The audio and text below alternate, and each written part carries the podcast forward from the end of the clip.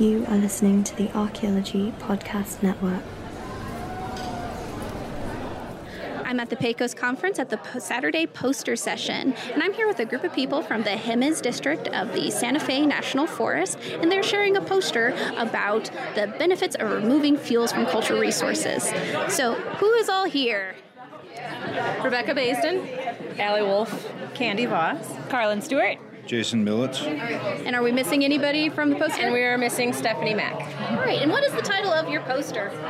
Thinning of a New Future The Benefits of Removing Fuels from Cultural Resources in Santa Fe National Forest, Jemez Ranger District. And what is this poster beyond just uh, the fact of removing fuels? Is a good idea? What all is involved?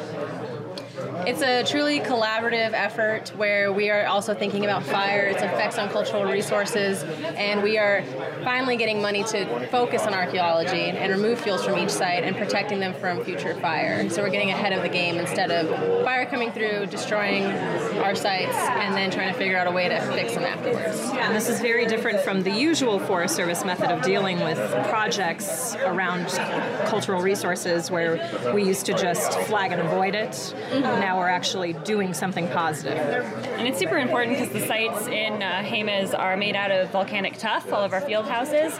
And when volcanic tuff, um, ironically, is exposed to fire, even though you know it's volcanic and the name is tuff, um, it tends to explode and spall and just kind of crumble. So it's really important that we protect um, extreme fire from getting to those sites. The area is quite vulnerable to fires right now, potentially severe fires right now. Uh, there was the Los Conchas fire uh, just a few years ago to the north.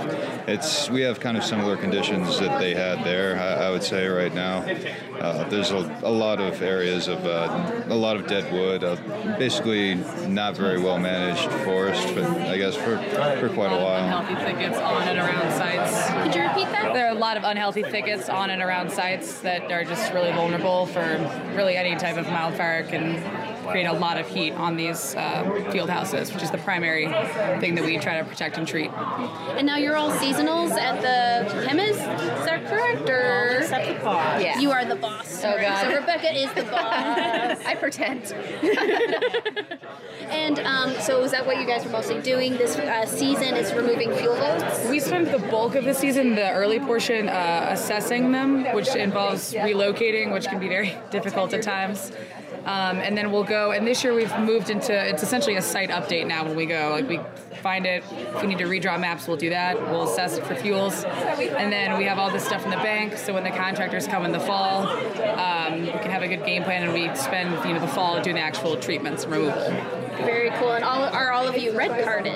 Yes. Yes. Yes. Yes. Unfortunately, Excellent. Jason came in late, and you know the red carding season's you know yes. a little early, but um, hopefully we can change that if he comes back. But we are all red carded, and we all play an active role with fire. And in fact, we're doing that right now, working with fire on sites, treating them before fire spreads. And um, do you see this as a plan? All the research you're showing in your poster, something that other forests should adopt, or do you see them already adopting this plan as well? You know, it just really depends. I think there's such a focus here is because we work so closely with Jemez Pueblo, and these sites are so important to them, and they are so fire sensitive.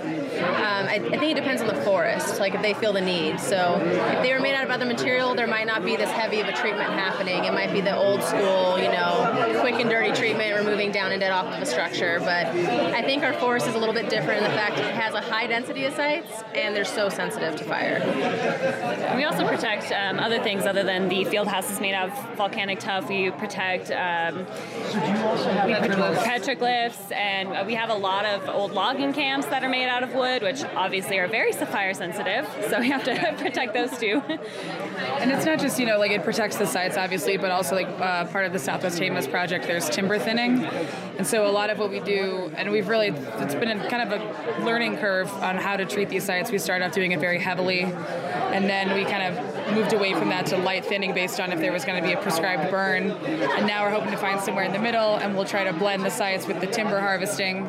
Um, as well as thinking about fire moving through. And so, you know, it's collaborative and we're taking a lot into account when we're doing all this. Excellent. Any closing thoughts? I don't think so. I think that's about it. Yeah. Well, thank you so much for sharing your research and information with us. Thank you. Thank you. This has been a presentation of the Archaeology Podcast Network. Visit us on the web for show notes and other podcasts at www.archaeologypodcastnetwork.com.